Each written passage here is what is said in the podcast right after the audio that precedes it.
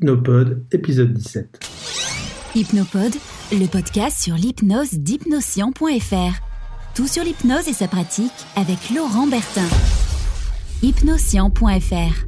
Bonjour à tous, dans cet épisode, je reçois Adrien Moulard euh, qui fait beaucoup d'ateliers euh, auto-hypnose euh, en entreprise et avec des particuliers. Et je me suis dit que ça pouvait être intéressant parce que je vois pas mal de gens qui osent pas se lancer, qui osent pas se faire des ateliers, qui savent pas trop comment procéder, qui se posent pas mal de questions sur ce sujet-là. Et Adrien est euh, pour moi un expert de ce domaine-là et de l'auto-hypnose. Donc euh, je me suis dit que ça pouvait être sympa d'avoir euh, son point de vue, qui nous donne quelques trucs et astuces. Et on en discute encore une fois. Je vous prends pas plus de temps que ça. Je vous invite aussi à consulter le lien du podcast. Il y a sa formation justement sur devenir auto-hypnotiseur aussi qui est euh, très intéressante. J'ai pu y avoir accès et euh, je pense que ça pourra vous apporter beaucoup d'idées, beaucoup de points de vue, que vous connaissiez l'auto-hypnose ou pas du tout, sur comment la présenter, comment l'amener dans, plusieurs domaines et quels outils utiliser. Euh, je vous laisse écouter cette discussion-là avec Adrien et je vous dis à très bientôt. Salut Adrien. Salut Laurent. Ça fait plaisir de te recevoir sur le podcast. C'est cool que tu sois là. C'est un vrai plaisir d'être là. Et euh, bah, ça fait un petit moment qu'on se connaît, et puis on a, déjà discuté pas mal, et, euh, puis je t'ai proposé de faire un podcast justement sur euh, bah, quelques conseils que tu pourrais donner sur la mise en place d'ateliers d'auto-hypnose, de soirées auto-hypnose, enfin même de stages auto-hypnose. Comment toi t'as démarré là-dedans, qu'est-ce que ça t'a apporté, éventuellement les difficultés que t'as pu rencontrer ou pas, et puis des petits conseils que tu pourrais donner à ceux qui nous écoutent parce que c'est un un moyen, je pense, de se faire connaître assez sympa, de développer sa pratique, de, enfin, ça apporte plein de choses et euh, je me suis dit que ça pourrait être sympa, bah, justement, de recevoir quelqu'un qui fait ça euh, plutôt bien et même très bien et assez souvent. Donc, euh, la parole est à toi. Bah écoute, merci beaucoup pour ton invitation. Et puis bah, si mon expérience peut permettre d'être utile à certaines personnes, bah, ce, sera, ce sera une vraie joie. Et donc bah ouais effectivement euh, tout à fait partant pour décrire un peu euh, comment, comment je me suis lancé dans cette manière de pratiquer. Et puis, euh, puis toutes les idées que avoir qui peuvent être utiles. Ah, justement, comment tu t'es lancé là-dedans? Et voilà, c'est qu'est-ce que ça t'apporte de, le faire en termes de clientèle déjà? Parce que c'est aussi un levier, je pense, puis d'une façon générale. Ouais, tout à fait. Ben, en fait, euh, à vrai dire, quand j'y réfléchis, je me rappelle même pas vraiment comment j'ai, euh, organisé les premiers ateliers. Euh, ça s'est fait tout seul un peu par le biais de mon ancienne boîte et et du coup, je me suis retrouvé à faire une proposition d'explication de comment, marchait l'auto-hypnose et et en préparant un peu le podcast, je me suis rendu compte que c'était vraiment euh, je dirais, en, en alignement avec euh, ma manière de pratiquer l'hypnose, parce que, en fait, tout simplement, je considère que moi, j'hypnotise pas les gens, mais je les aide à mieux s'auto-hypnotiser. Du coup, c'est ça qui, euh, imprègne tous mes ateliers. et, du coup, bah, j'ai commencé, commencé comme ça. Et à la fin du premier atelier, je me suis rendu compte, j'ai une, espèce de flash un peu à la Erickson, tu sais, quand il, quand il se rend compte qu'il guérit sa dyslexie avec un flash en auto-hypnose, j'ai pris conscience que que ça allait être une partie importante de mon activité en plus de l'activité en cabinet. Ok, et euh, ton premier atelier, tu l'as fait euh, genre dans un café, sur un coin de table, dans une... comment ça s'est passé? Bah, Celui-là, en fait, c'est ce que j'ai dit euh, très rapidement, c'était dans le cadre de, la boîte dans laquelle j'étais consultant avant. Et, du coup, il faisait, une, il faisait une journée avec différents intervenants, et donc moi, je suis intervenu sur ce sujet-là. Et comment comment tu t'es senti justement par rapport à ça? Parce que moi j'ai beaucoup de stagiaires que, j'accompagne et puis euh, même ceux que j'accompagne pas, je vois qu'ils sont ce qui est assez normal, c'est une des peurs qui, touche le plus de monde, je pense, c'est la prise de parole en public, l'idée de présenter quelque chose. Euh, t'as rencontré ces soucis-là, toi? Je pense pas trop, mais... Bah, c'est vrai que j'ai une chance, c'est que je me sens plutôt confiant, euh, notamment par rapport à ça. Je me, me suis concrètement jamais trop pris la tête euh, à l'idée de prendre la parole en public, même si c'est pas quelque chose que j'avais fait. Et ce qui est amusant, c'est que j'ai vécu une séquence où, euh, tu vois, j'ai quand même préparé mon atelier, et puis dans les minutes qui précédaient la prise de parole en public, le blanc absolu. Impossible de penser, impossible même de me rappeler ce que j'avais prévu, etc. Je lisais mes notes, mais j'arrivais pas à les lire. Euh, et en fait, a posteriori, j'ai compris que c'était mon inconscient qui me disait écoute, tu as suffisamment bossé, maintenant détends-toi, et c'est moi qui vais prendre les choses en main. Et en fait, ce premier atelier, pour être tout à fait clair, ça m'a fait un effet tunnel incroyable. Je l'ai fait, j'ai l'impression qu'il s'est fait à travers moi. et puis, il était fini et, je me suis rendu compte que que c'était un, kiff absolu, que ça allait faire une, représenter une partie importante de, mon activité professionnelle et, euh, que euh, pas que j'étais fait pour faire ça, mais en tout cas ça me correspond bien. Et euh, si, si, tu devais donner euh, quelques conseils justement à des gens qui ont un peu peur de ça, tout ça, tu bah, dirais quoi? Je dirais que c'est assez cool dans le sens où on est sur un sujet qui est un peu polémique, mais qui est hyper innovant et qui est bien présenté, tu vois, dans les médias, l'hypnose à l'hôpital et tout. Si on prend l'axe auto-hypnose, ça fait lever beaucoup de résistance. Et dans le fond, les gens, ils sont sympas et ils sont curieux. Donc, euh, euh, quand on y va dans une posture de euh, voilà, voilà des pistes, voilà des options, on peut tester ensemble, regardons ce qui se passe, en général, il y a un super accueil. Ok, et qu'est-ce que, en dehors de cette première expérience d'entreprise, t'en organises aussi comme font beaucoup, soit dans des cafés, soit des types conférences, des ateliers, des choses comme ça? Ouais, tout à fait. Euh, en fait, j'en ai fait beaucoup, surtout euh, au début. Euh, maintenant, j'ai moins de temps, donc je fais plus trop ça. Je passais par Meetup. donc, du coup, ça, c'est des centres d'intérêt. Il y a des gens qui sont connectés. Et, et donc, je mettais ça en avant là-dessus. Puis après, j'ai un peu une mailing list. Et puis, au fur et à mesure, il y a des gens qui m'ont euh, qui m'ont fait travailler entre guillemets. Je travaille pas mal avec une personne qui travaille dans le développement personnel euh, et dans le milieu euh, professionnel, donc elle me, elle me propose souvent d'organiser des ateliers. Donc voilà, de fil en aiguille, il y a eu différents formats et en fait, je dirais que maintenant j'essaie de moins en moins de les proposer moi, mais plutôt qu'il y ait une demande et que moi je sois plutôt en prestataire qu'en organisateur, puisque ça c'est des qualités que j'ai un peu moins et c'est vrai que ça prend beaucoup de temps et d'énergie de trouver les gens, de trouver les lieux, de s'assurer que les gens viennent, etc. Et euh, c'est moins ma tasse de thé. Ouais, c'est sûr. Bah, et donc tu t'es fait connaître euh, pour ça, plus par euh, des outils comme Meetup, ce genre de choses, c'est ça? Ouais, tout à fait. comme ma page Facebook a, pas mal cru et développé grâce notamment à des, sous-titrages de vidéos, du coup ça me donne un petit écho aussi avec quelques milliers de personnes qui me suivent. Et puis effectivement les différents réseaux, les différents réseaux pour se faire connaître, soit en ligne. J'ai fait aussi des, des, BNI, tu sais, c'est des Business Network International. C'est des, gens qui se rassemblent pour faire du business ensemble.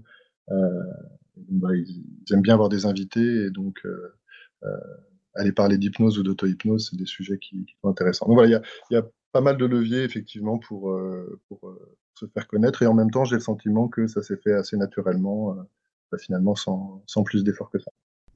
Ouais, généralement quand on parle bien de son sujet et qu'on le connaît bien, ça, ça sent et ça donne envie aux gens de, de bah, d'en savoir plus et de venir.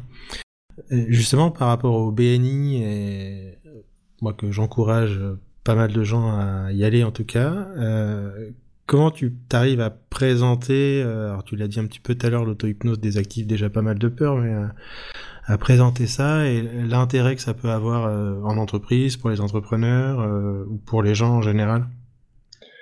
Yes, et d'ailleurs, en, préparant le podcast, j'ai beaucoup de plaisir à synthétiser ma vision de l'auto-hypnose et ma manière, euh, je dirais, la plus impactante et, euh, rassurante possible de le présenter. Euh, du coup, ce que j'explique, ce que je dis aux gens en général, c'est que dans ma vision des choses, le, mode de fonctionnement par défaut du cerveau, c'est de l'auto-hypnose. C'est-à-dire qu'on a des, on a des automatismes, on a des habitudes, des conditionnements euh, qui sont automatiques et qui, euh, qui nous font vivre notre réalité d'une certaine manière. Euh, j'aime bien prendre l'exemple très pragmatique, après avoir été un peu général, de dire quand on lit un bon livre ou qu'on regarde un bon film, en fait, on rentre dans un état un peu particulier parce que on sait bien que c'est faux, on sait que c'est de la lumière projetée sur un écran, on sait que c'est des taches d'encre sur le papier, et en même temps, on est capable de mettre ça de côté pour rentrer dans un, une expérience intérieure dans laquelle on finit par croire à ce qui se passe, et on peut même avoir des émotions et il y a, des livres ou des films qui peuvent nous, nous avoir changé euh, et avoir un impact sur nous. Et, euh, du coup, en tant qu'être humain, on se, fait des films aussi à l'intérieur et, euh, en fonction des films, si on se fait des films d'horreur dans notre tête, on va certainement flipper. Et inversement, on se fait des films de, de, des choses qui se passent bien. En général, ça génère des sentiments différents, des émotions différentes qui sont plus porteuses. Euh, et donc, en fait, faire de l'auto-hypnose, c'est euh, se réapproprier ces fonctionnements intérieurs, c'est euh, redevenir réalisateur des films, euh, plutôt que de les subir, sachant que, encore une fois, ce mode d'auto-hypnose, il est là par défaut. Euh, donc en fait, ça, ça désarme pas mal les résistances puisque ça met, les gens face à leur réalité, ils se rendent compte qu'ils le font déjà et on leur propose de, je dirais, reprendre du contrôle, même si j'aime pas trop ce mot-là, avoir une meilleure prise sur, sur ces mécanismes inconscients. Voilà pour la présentation. Et ensuite, bah, juste, je finis un peu le, mon déroulé classique. En général, après, je leur explique que pour rentrer dans un bon livre ou un bon film, il faut deux éléments. Il faut d'abord être concentré, parce que si tu lis ou que tu regardes ton film en, dilettante ou en pensant à d'autres choses, ben, c'est difficile de rentrer dedans et il faut utiliser son imagination. Et donc, je leur explique qu'en se concentrant et en utilisant son imagination, on applique une, manière naturelle de, créer, un état d'hypnose, ou en tout cas de créer un état de conscience différent. Et après, je, leur, je mets ça en, pratique avec euh, le, jeu de la bascule vers l'arrière qui est un jeu euh, qui marche dans 100% des cas, donc c'est assez commode. Euh, en imaginant quelque chose attire le corps vers l'arrière, en étant debout, les pieds joints, les yeux fermés, le corps réagit. Et ensuite, euh, mon outil d'auto-hypnose favori, c'est la transe entre les mains, slash technique de Rossi, qui me semble hyper facile à faire, qui est, je dirais, qui s'inscrit bien juste après la bascule. On fait pareil, un jeu de concentration et d'imagination, et qui a plein de de, manière d'être utilisé euh, jusqu'à la réconciliation entre les parties. Et du coup, je trouve que c'est un bon outil à, transmettre aux gens. Oui, c'est c'est euh, vrai que c'est assez comment dire euh, simple cette approche dans le sens ça colle ce que tu disais à la réalité des gens même si des gens pourraient dire oui non mais c'est pas tout à fait comme ça machin on s'en fout et ce qui permet de créer le rapport tout de suite, euh, surtout dans un milieu un peu l'entreprise où les gens sont un peu frileux, ce genre de choses, quoi. Alors, c'est très bien que tu reprécises ça parce que c'est vrai que là, je t'ai donné un peu mon déroulé classique euh, en atelier d'auto-hypnose normal. En entreprise, j'adapte mon discours euh, parce que effectivement, c'est des, problématiques ou des thématiques qui sont un peu un peu touchy et donc et donc il faut faire attention. la première intervention que j'avais fait, c'est dans une boîte de conseil justement et, et le le gars était fan de ce que je proposais, mais il m'a dit par contre, on ne peut pas parler d'hypnose, euh, on parlera de stratégie mentale et de préparation mentale. Euh, donc je peux tout à fait reformuler, reformater mon discours en fonction de ça. Je ne parle pas parle pas de l'inconscient, je vais parler de notre système, par exemple. J'aime bien ce, mot-là, nos manières automatiques de fonctionner.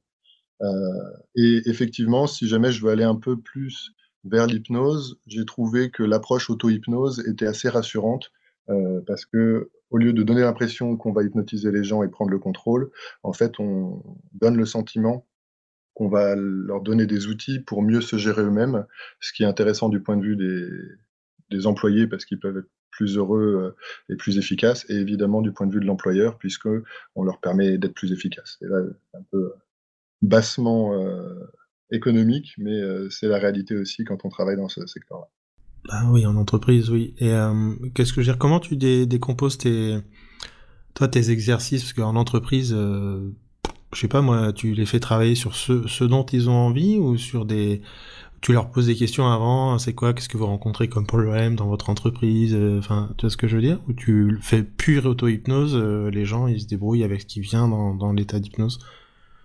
Euh, c'est hyper variable parce que euh, j'ai plein de formats différents. J'ai monté un, institut de formation euh, avec mon ami et collègue magicien qui m'avait présenté l'hypnose au tout début, qu'on appelait magicien de la communication. Et donc là, on a carrément des modules spécifiques sur des thématiques managériales ou de communication, jusqu'à effectivement des ateliers d'auto-hypnose pure. en fonction et parfois effectivement il y a des les gens qui me, qui me demandent d'intervenir sont sur des thèmes spécifiques type gestion du stress ou créativité euh, ce qui est sûr, c'est que, euh, comme dans une séance d'hypnose, euh, ça commence par la construction du rapport et ça commence par l'échange. et donc, je, fais toujours cette introduction un peu en disant que, évidemment, vu le contexte, les gens sont libres d'exprimer ce qu'ils ont envie d'exprimer et de garder pour eux ce qu'ils peuvent avoir envie de garder pour eux, ça, il n'y a aucun problème. Et qu'en même temps, si on est dans l'échange, moi, ça me permettra de les guider de manière un peu plus précise et spécifique que les questions que les gens peuvent avoir peuvent intéresser d'autres personnes du groupe. Euh, et donc, j'essaie de favoriser un format, euh, un format plutôt interactif. J'aime bien, euh, je leur explique aussi que j'aime bien si on passe un bon moment, s'il y a des moments où on rigole ou que ça se passe bien. Et je prends, tu sais, ce, cette explication, entre guillemets, que quand on se sent bien, notre cerveau libère des endorphines et que les endorphines ont, parmi plein de qualités, celle de renforcer les nouvelles connexions neuronales. Donc, comme ils sont là pour apprendre, leur cerveau, il est dans une certaine structure neuronale, et quand on apprend des choses, les, neurones se reconnectent. Et donc, si on apprend des choses en se sentant bien, euh, en général, c'est plus facile de les intégrer, de les mémoriser. Euh, et je prends l'exemple euh, pour, pour enfoncer le clou, entre guillemets, d'un prof qui était, qui était vulgairement chiant et ennuyeux. En général, on a du mal à retenir ce qu'on a appris avec lui. Inversement, on a tous eu des profs était passionnant, passionné, et même si c'était une matière qu'on n'aimait pas plus que ça à la base, on a fini par, par y trouver du plaisir. Donc voilà un peu la, la manière. Après, effectivement, euh, bah je, je, prends toujours au maximum, au plus près du, du, terrain, entre guillemets, au plus près des gens, quelles sont leurs attentes. Euh, j'ai, après je finis mon long monologue, mais j'ai fini euh, avec l'expérience par me rendre compte que le meilleur équilibre, c'est de euh, proposer quand même un certain nombre de pistes, pas trop non plus, un certain nombre des possibilités, parce que comme pour les gens c'est assez flou, euh, les prendre par la main et leur mettre le pied à l'étrier, euh, c'est une manière aussi de, euh, de leur permettre de se rattacher à quelque chose, tout en insistant énormément sur le fait que toutes les techniques en fait ont vocation à mieux activer leur propre potentiel d'imagination, de guérison, de transformation, et que donc on privilégie toujours ce qui vient spontanément et que ce ne sont que des pistes pour ouvrir les possibles. Ouais, ça t'est déjà arrivé d'avoir justement... Euh, parce que c'est une des peurs aussi de beaucoup de gens qui n'osent pas faire des ateliers, des trucs de groupe. Enfin, moi, je pense que faire du groupe, ça, on se rend compte que c'est vachement plus simple que ce qu'on croit déjà, parce que ce qu'oublient les gens qui veulent faire des ateliers, c'est que le public ne sait pas du tout de quoi on parle. Donc, comme tu disais tout à l'heure, la bascule corps avant arrière, une fois qu'on l'a fait euh, des centaines de fois, ou même moins que ça en cabinet, on se dit bon, c'est nul, je vais pas faire ça. Euh, espèce de, on oublie que les choses simples sont souvent les plus efficaces. Et souvent, les, gens vont chercher des trucs hyper compliqués. Donc, je trouve que c'est intéressant que tu en parles d'une façon qui est simple.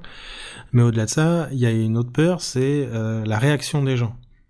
Est-ce que toi, ça t'est déjà arrivé dans tes, que ce soit en entreprise ou avec des particuliers, euh, d'avoir des, tu sais, quelqu'un qui part euh, dans une grosse émotion, euh, que tu te retrouves à gérer un trauma avec 20 personnes dans la salle. Est-ce que ça t'est déjà arrivé? Sinon, pourquoi? Et si oui, comment tu le gères? Ça m'est déjà arrivé, très peu de fois. Euh, et les fois où c'est arrivé, euh, après moi c'est un des, un des aspects qui me fait vraiment vibrer dans l'animation d'atelier, c'est justement d'être en live, d'être sur la brèche euh, et de faire une séance d'hypnose improvisée. clairement, moi j'ai le sentiment que en accompagnant, c'est important d'avoir une forme d'assise qui te permet d'accueillir des choses même un peu compliquées, même un peu surprenantes. Donc c'est de faire une séance d'hypnose euh, improvisée avec ce qui vient. Et j'ai un, cas alors euh, qui est resté très prégnant dans ma mémoire. J'ai fait un atelier dans une, plus on a animé un séminaire dans une grande boîte de distribution et des ateliers. Et je fais l'atelier d'auto-hypnose et il y a un, gars au premier rang qui, est, qui était visiblement assez, assez réactif, qui, qui, est parti assez loin. Et, euh, et, au moment de ramener tout le monde, il, bon, évidemment déjà il galère un peu à revenir par rapport aux autres, il prend un peu de temps et je sens qu'il est, je sens qu'il est pas bien. Du coup, je fais partir tout le monde et je vais, je vais le voir. Il restait sa collègue de magasin euh, qui le midi m'avait dit, c'était amusant, elle m'avait dit qu'elle croyait pas à l'hypnose. Alors j'avais parlé un peu, mais voilà, c'est euh, toujours différent de convaincre avec des mots qu'avec l'expérience. Et là, elle voyait son collègue qui était déjà qui avait bien réagi, puis qui était dans un état particulier. Et il me dit effectivement, bah non, ça va pas du tout. Euh, euh, j'ai la nausée, je me sens oppressé, je me sens pas bien du tout.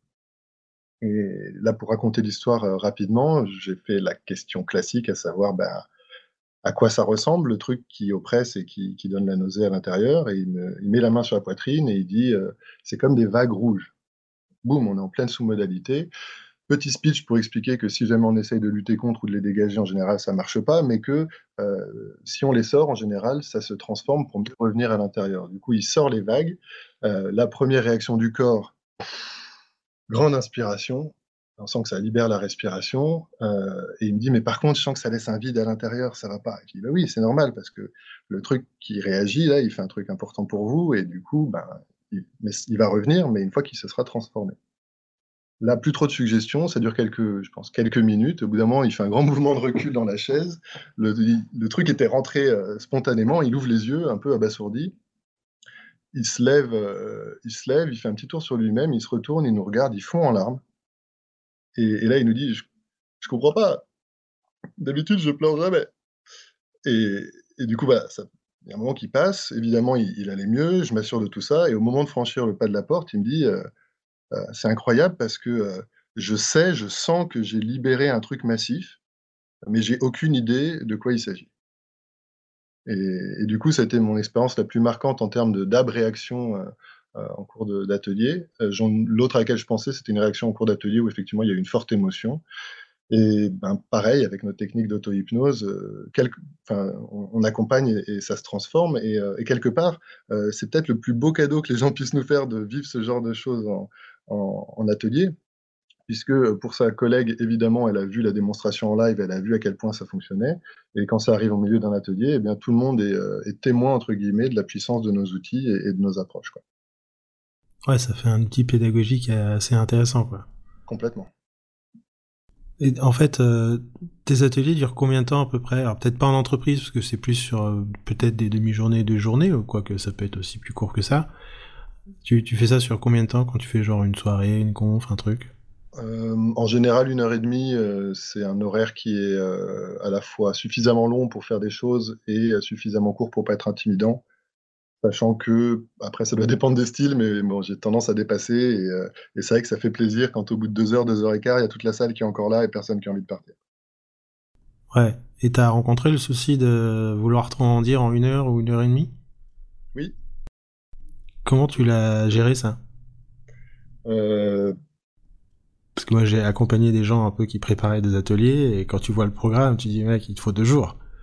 Ah, dans ce sens-là, euh,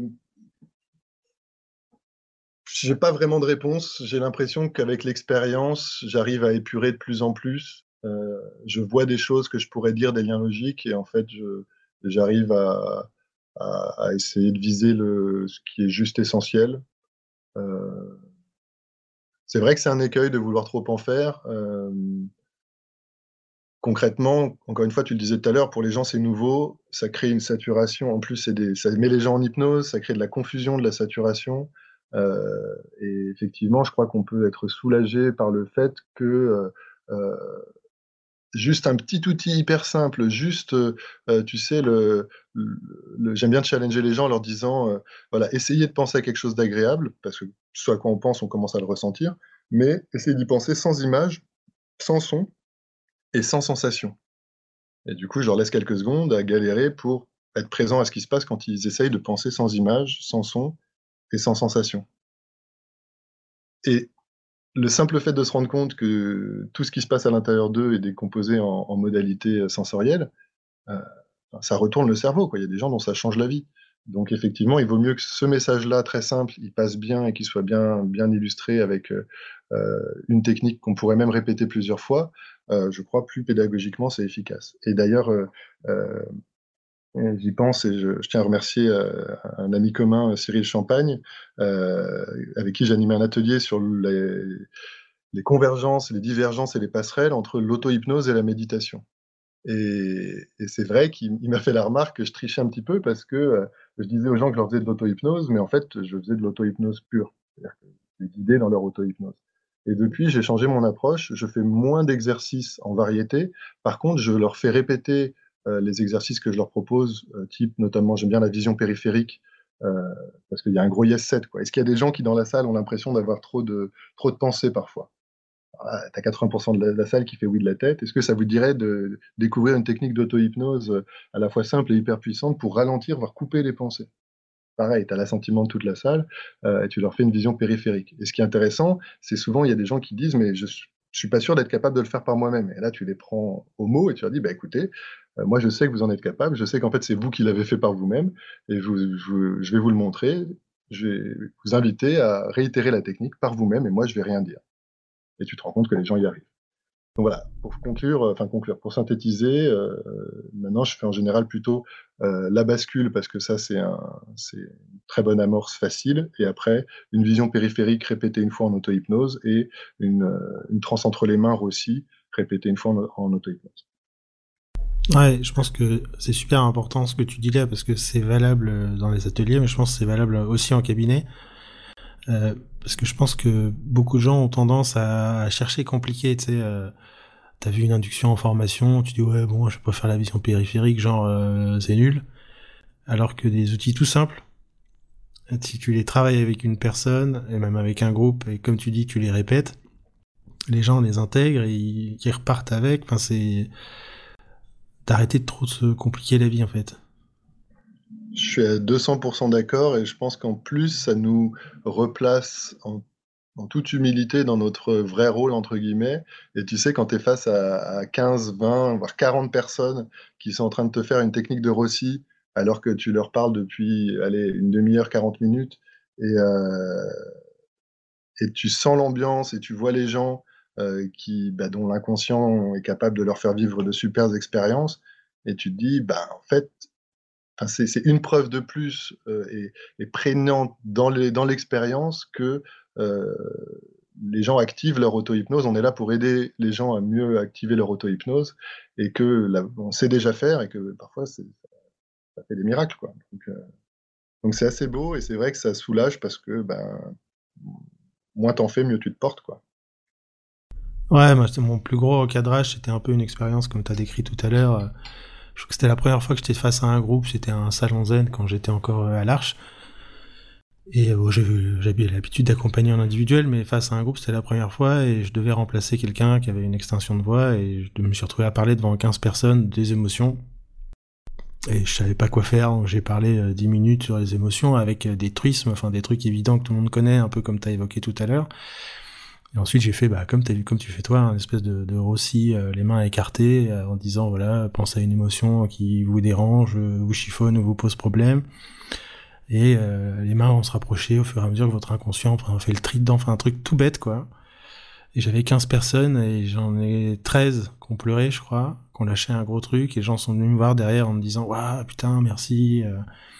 Et je crois que c'est ce jour-là que j'ai appris que j'avais pas besoin de faire pour l'autre.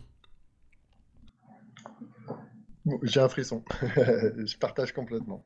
Et euh, alors ça veut pas dire que je fais que je fais pas plein d'autres trucs. Moi, je travaille beaucoup avec les structures émotionnelles. Enfin, tu connais tout ça et tout ça, mais euh, euh, avec les besoins, les valeurs, les croyances et tous ces trucs-là, ça empêche pas ça, mais euh, de de commencer les séances justement par des petits exercices comme ça, c'est ce que je dis souvent aux gens, d'enlever tout ce qui est détermination objective trop compliqué, des trucs qui durent une heure, de tout de suite partir sur des phénomènes très simples et qui peuvent paraître ridicules hein, parce que euh, souvent quand on fait ça on se dit euh, ouais non mais si je fais ça j'aurai l'air con c'est trop simple c'est la malédiction du savoir les gens savent pas et en cabinet quand tu fais euh, bascule avant arrière ou même en groupe moi je l'ai fait en entreprise aussi et comme tu dis des rossis des mains qui se rapprochent ça crée des trucs gigantesques et après après c'est l'autoroute hein. Ça me fait penser qu'il y a une petite parenthèse avec la bascule avant-arrière. Elle mérite de préciser euh, que si jamais ça bascule fort, comme ça arrive chez certaines personnes, et là je le mime en général, les gens sont libres de faire un pas vers l'arrière ou vers l'avant ou peu importe, euh, parce que le but c'est pas de s'étaler tout son long et que j'ai une assurance responsabilité civile professionnelle, mais je préfère ne pas l'utiliser. Et je le présente souvent comme ça, et du coup ça fait un peu euh, sourire les gens, les gens y comprennent et ça les rassure. Petite parenthèse de sécurité. Ouais, je l'ai appris à la dure, moi. ouais. ouais, ouais. Euh, en cabinet en plus. C'est con parce qu'on te le dit en formation de faire gaffe, mais tu sais, t'es dans ton truc, machin. Et... Pas bon, la personne elle est tombée quoi. Surprise Je l'ai rattrapé, mais t'as as, l'air un peu con derrière. Et donc, en, en, gros, pour ceux qui nous écoutent, si vous avez envie de préparer des ateliers, ou si vous en avez déjà, mais vous savez pas trop quel thème faire, L'idée, tu me diras Adrien ce que toi t'en penses, c'est de prendre une ou deux techniques très simples avec lesquelles euh, vous êtes très à l'aise, peut-être de préparer un petit discours comme Adrien vient de le faire là, trouver ce qui vous correspond, et ensuite d'essayer de passer un ou deux messages sur un atelier, mais pas plus que ça. Quoi. On fait pas une thérapie complète avec quelqu'un dans un atelier auto-hypnose. Non, et en même temps, tu me connais un peu. Euh, moi, c'est vrai que j'ai tendance à, Peut-être d'ailleurs vouloir trop en faire parfois, mais clairement, quand j'ai des ateliers à thème sur la gestion du stress, la gestion des émotions, euh, le sommeil, euh, euh, même sur les addictions, les phobies, euh, même l'apprentissage des langues, tu sais que je travaille un peu, un peu là-dessus, j'ai quand même tendance à faire une partie théorique la plus légère possible et en même temps la plus blindée. Euh, et en même temps, c'est vrai qu'avec l'expérience, euh, j'ai de plus en plus avancé et euh, intercalé les éléments pratiques d'expérimentation avec la théorie parce que on peut se retrouver à faire de l'hypnose conversationnelle pendant une heure, une heure et quart, une heure et demie. ça peut fonctionner et en même temps, je ne crois pas que ce soit la manière la plus pédagogique et la plus efficace de transmettre le message et l'expérience aux gens. Bah ouais, surtout quand ils viennent faire un atelier, quoi. Mm. Tout à fait. Mais de rester simple. En fait, c'est à chaque niveau où t'en es, parce que je pense que c'est intéressant de, ça fait vraiment progresser très très vite. Alors, quand on débute, on se dit oui, mais j'ai pas assez d'expérience, j'ose pas faire ça. Et même avec 4-5 personnes, de faire un petit atelier, de groupe, ça, c'est des gros recadrages d'expérience pour les sujets, mais aussi pour soi, euh, bah, je pense, quoi. Et, euh, ça t'a amené du monde euh, en cabinet? Ça t'a permis de, développer ton activité au début? Tout à fait. Et ça continue de le faire. tu, si tu devais donner des conseils à des gens qui n'osent pas le faire, justement, et, ou bah, qu'est-ce que tu dirais quoi? Bah, en plus de ce que j'ai un peu dit tout à l'heure, à savoir que les gens étaient cool, donc ils sont plutôt bienveillants dans la majorité, euh, que c'est facile parce qu'ils savent le faire, euh, qu'en plus on a un sujet qui est extraordinaire, qui touche tout le monde et qui, euh, redevient à la mode. Euh, donc, tu vois, tu as déjà une autoroute à ce niveau-là. Euh, et il y a une autre personne que j'estime beaucoup qui disait, c'est Antoine Garnier, et qui disait dans les ateliers, il y a la plupart des gens pour qui ça a bien fonctionné, donc déjà c'est rassurant, et ceux pour qui ça fonctionne moins bien, en fait, c'est une opportunité opportunité extraordinaire de vous améliorer. Et du coup, il y a un recadrage ou un présupposé euh, sympa à dire euh, assez rapidement en atelier, c'est que euh, ceux qui sont plus uniques ou qui fonctionnent, disons, différemment que les autres et pour qui ça pourrait fonctionner différemment ou, avoir le sentiment que ça fonctionnerait peut-être moins bien parce que ça peut arriver, c'est pas du tout un problème, c'est juste qu'ils sont différents et que tu les invites à se mettre en contact avec toi parce que ça t'intéresse de voir comment leur auto-hypnose à eux fonctionne, qui a fait que dans ce cadre-là, à ce moment-là, ils n'ont pas vécu la même expérience que les autres, mais c'est bien leur auto-hypnose qui fait qu'ils ne sont pas rentrés dans l'auto-hypnose que tu leur as proposé. Donc tu les mets euh, dans une posture de... Tu les valorises et tu les intègres dans ton, dans ton approche, et donc du coup, il n'y a plus vraiment de résistant non plus. Quoi. Euh, ça, je dirais, c'est pour la, pour la posture, euh, pour, la posture pour, pour y aller à la cool, en fait, tout simplement. Ouais, et au, début tu allais un peu justement toi à la cool comme ça ou t'es plutôt du genre euh, je prépare tout ce que je vais dire euh, enfin toi? Bah tu me connais je suis plutôt à la cool et en même temps je crois que je bosse plus que ce dont je me rends compte. Euh, il y a je cite pas mal un petit bouquin qui s'appelle A Technique for Producing Ideas une technique pour produire des idées qui est un bouquin un peu fondateur dans le monde de la pub je sais plus trop je crois que c'est les années 60 ouais je l'ai il est vachement bien Ouais, bah, enfin, c'est hyper simple. Et en gros, il te dit que pour être créatif, pour trouver de nouvelles idées, il y a cinq étapes. Euh, la première, c'est de rassembler le matériau spécifique et général. Donc là, c'est rassembler qu'est-ce que je veux dire, euh, qu'est-ce que je vais dire, euh, à qui, dans quel contexte. Étape numéro 2, tisser les liens. Donc là, c'est encore une étape consciente où tu réfléchis, tu fais des liens, on peut faire un petit mind mapping. J'ai sous les yeux le mind mapping de, de la préparation du podcast, même si je ne l'utilise pas. Euh, et l'étape numéro 3, qui était, euh, c'est pas ma préférée, mais c'est celle dans laquelle euh, je vais le plus volontiers, c'est euh, l'étape où tu laisses tout ça reposer en fait. Tu rentres en hypnose, tu vas faire du sport, tu penses à autre chose. Et on a tous vécu des moments dans notre vie où on a beaucoup réfléchi sur quelque chose et on sature. Et c'est au moment où on fait autre chose que les choses se recombinent et qu'il y a un sens nouveau qui émerge. Euh, les étapes 4 et 5, elles nous concernent moins, mais elles sont quand même intéressantes. La 4, c'est de valider que ta nouvelle idée, elle est, bonne auprès de tes pairs, qui peuvent éventuellement l'améliorer. Euh, et l'étape 5, c'est la mise en œuvre, parce qu'une bonne idée qui reste dans les cartons, ça ne sert pas à grand-chose. Euh, et donc, en fait, si on refocus sur les trois premières étapes, je pense que c'est important de préparer, c'est important de, réfléchir à tout ce qu'on veut dire, aux articulations, etc. Et ensuite, de laisser ça s'intégrer, et en live, de ne pas se préoccuper de tout ça, en laissant son inconscient euh, mener la barque avec la confiance que euh, il sait très bien faire ça et, sélectionner et réagir au mieux. Et c'est vrai, ça a été vraiment mon impression que c'est après mon premier atelier où j'ai eu l'impression que c'est pas moi qui l'ai fait, que c'est vraiment mon inconscient qui l'a fait. Et il y a quelque chose qui est assez, assez kiffant, c'est que plus on pratique forcément plus on intègre. Donc toutes, ces, toutes ces itérations d'étapes 1, 2 et 3 et 1, 2 et 3 et 5 aussi évidemment, voire 4 parce qu'on peut inviter des, des collègues et, des gens, et d'ailleurs les, les, gens qui viennent nous aident à améliorer évidemment, plus ça devient maîtrisé au niveau inconscient, et du coup, ça, c'était une bonne surprise, plus ça libère de la place pour être vraiment présent avec les gens. Et, c'est vraiment là, dans les, dernières années, je dirais, ce que j'ai noté qui me, qui me fait le plus vibrer, euh, c'est de pouvoir être vraiment sincèrement présent avec les gens, attentif à eux, pas dans qu'est-ce que je vais leur dire, mais dans euh, qui ils sont, comment ils fonctionnent, euh, et du coup, ce qu'on leur dit finalement émerge naturellement. bon, ça, c'est un processus, c'est un apprentissage. Au départ, j'étais quand même plus dans mon truc, un peu dans mon tunnel, sans trop. J'ai fait des ateliers où j'ai pas vu les gens, quoi. Ouais, bah ça fait partie de l'expérience aussi. Ça me fait rire ce que tu dis, parce que moi, l'étape 3, c'est la douche. pas mal. Et, je pense que, euh, moi, j'étais pas à l'origine un grand fan de l'auto-hypnose. Je suis pas toujours forcément pour ce qui va être travail personnel assez lourd sur des problématiques complexes, parce que je pense qu'on a besoin d'un miroir, euh, d'un extérieur qui pose des questions, qui va dans des endroits qu'on ne voit pas forcément. Mais ça, c'est mon point de vue. Euh, et, un jour, je discutais avec Jean Dupré, je lui disais, ouais, moi, l'auto-hypnose, il me dit, mais t'es con, t'en fais tout le temps.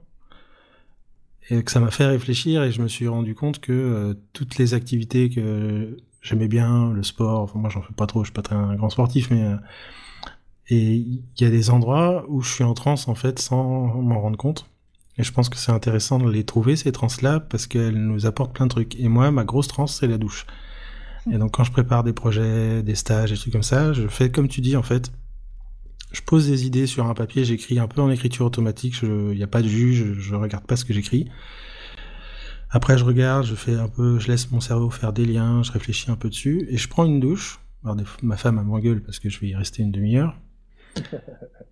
Mais tu sais, c'est pas, j'y pense pas, c'est, ça, je sais pas, moi, quand j'ai de l'eau qui me coule sur la tête, ça me fait une espèce de vide intérieur et, je ressors de là et tout s'est construit tout seul. Énorme. Et je pense qu'il y a des gens, euh, ils vont courir, c'est ça. Il y en a d'autres, euh, c'est leur activité sportive. Il y en a d'autres, ça va être même lire, regarder la télé. Tu regardes la télé, mais des fois, ça m'arrive. Euh, ah putain Et je note un truc, quoi. Alors que j'étais pas en train d'y penser. Et c'est des petits outils qui sont sympas aussi à connaître pour soi et puis à utiliser bah, avec les sujets qu'on croise, quoi. Et tu sais qu'il y a un argument d'autorité euh, génial par rapport à ça, c'est Stephen King. Je crois qu'on en avait parlé euh, lors du stage en Toscane. Stephen King, qui est donc un génie de l'écriture, qui a écrit un mémoire sur l'écriture, où il explique comment il fait. Il dit souvent les gens, quand ils veulent écrire, ils cherchent une intrigue, ils veulent construire l'histoire. Et il dit, moi, je fais pas ça du tout. Moi, je pars d'une situation, une situation qui vient comme ça, et dans laquelle il y a des personnages, et en fait, euh, sans vraiment y penser, en les laissant vivre, les personnages euh, s'incarnent, ils prennent corps, ils, développent une personnalité. Et en fait, il y a une histoire qui naît de ça. Et au bout d'un moment, les personnages exigent de lui qu'il écrive l'histoire. Euh, et effectivement, je pense que dans notre société, dans notre éducation, on a beaucoup focalisé sur l'étape 1 et 2 sans mettre en lumière le fait que ben, sans l'étape 3, l'étape 1 et 2, souvent, ça reste un peu stérile. Alors, naturellement, il y a toujours l'étape 3 qui, se passe à un moment ou à un autre. Euh, c'est juste qu'effectivement, ça peut devenir, euh, je ne vais pas dire plus central, mais en tout cas mieux intégré à l'éducation, euh, le fait que accéder à, cette capacité naturelle et pour le coup vraiment inconsciente de recombinaison et de d'exploration et de découverte pendant qu'on fait autre chose et qu'on n'y pense pas, bah, c'est dommage de s'en priver. Ouais, je suis complètement d'accord. Ce que je dis aussi sur les séances, c'est tu travailles tes grilles de lecture et tout ce que tu veux avant, après, mais jamais pendant. Parce que pendant, pour moi, c'est l'étape 3. Entièrement d'accord. Euh, bah, je te remercie pour ce podcast. On va pas le faire durer plus longtemps que ça. Puis je crois que tu as, un rendez-vous juste après. J'en profite puisque tu es là. Euh, tu, il me semble, je crois, je suis sûr même que tu proposes une formation aussi en ligne sur devenir auto-hypnotiseur, je crois, c'est ça le nom? Tout à fait. Euh, qui, est, euh, qui est, que tu travailles avec euh, Jean Rogis et Vincent, je connais que son prénom, dessus. Ouais, Jean Rogis et Vincent Lévy, ouais. Voilà, et donc tu fais tout un tout un truc sur l'auto-hypnose avec en allant quand même aussi assez loin. Et je pense que pour ceux qui sont intéressés, bah, pour l'auto-hypnose, pour ceux qui écoutent, ou pour faire des ateliers, il y a sans doute pas mal de choses euh, à, apprendre euh, d'Adrien. Donc euh, je mettrai le lien dans le podcast pour ceux que ça intéresse. Puis si tu veux dire quelques mots dessus, avec grand plaisir. Bah, écoute, c'est adorable et d'en parler et bah, c'est vrai que c'est un peu le la synthèse du meilleur de nos pratiques à nous, qu'on a qu'on a organisées, pour rendre accessible. Donc, c'est vrai que pour, pour des gens qui pratiquent, il y aura plein de choses connues et en même temps, beaucoup de recherches parce qu'on on est tous les trois des gros bosseurs avec beaucoup de finalement d'exemples de nos pratiques personnelles, dont je crois enfin, finalement, quand je lis des bouquins ou quand je vais en formation, c'est aussi beaucoup pour m'inspirer de la pratique des gens, que je fais ça et et puis juste pour présenter, le un concept un peu novateur, et pareil, l'idée m'est venue comme ça. En fait, on a on a organisé la formation en en comment dire? En séquence avec des inductions, des approfondissements, des séquences de travail et des séquences de de retour, qui sont combinables et du coup, en fait, il y a une vraie possibilité de construire sur mesure ces, ces séances d'auto-hypnose et de s'en inspirer. Donc, voilà, puis on a fait des séances complètes aussi, donc donc il y a le fruit de beaucoup de travail derrière, beaucoup d'implications et donc on vient de le lancer, donc on a déjà des retours positifs de tout début, mais on a hâte d'avoir les retours, dans le temps, en espérant qu'effectivement ça apporte satisfaction. Ouais, c'est vachement bien. Puis je pense que dans la simplicité des fois de la transmission ou même des outils, il y a beaucoup d'expertise et c'est intéressant aussi d'avoir ce regard-là. Bah, je te remercie beaucoup Adrien. Euh, pour ceux qui nous écoutent, si vous avez des questions que vous avez envie de poser, des choses à partager, vous pouvez utiliser la section commentaires et puis euh, s'il y a des questions qui concernent directement Adrien, je lui ferai un petit coucou puis peut-être que tu auras le temps de passer répondre si jamais il y a des questions. Avec grand plaisir. Euh, toi et moi, on est, assez actifs et, généreux d'une certaine manière, notamment sur les réseaux sociaux. Moi, c'est vrai que c'est un, vrai plaisir de pouvoir partager. Donc, euh, donc, je serais ravi s'il y a des retours, des questions ou quoi que ce soit, si on peut continuer l'échange avec beaucoup de joie. Ça marche. Bah, merci beaucoup. Merci à tous. Merci Adrien. Et puis au prochain podcast. Merci à toi. Merci à tous.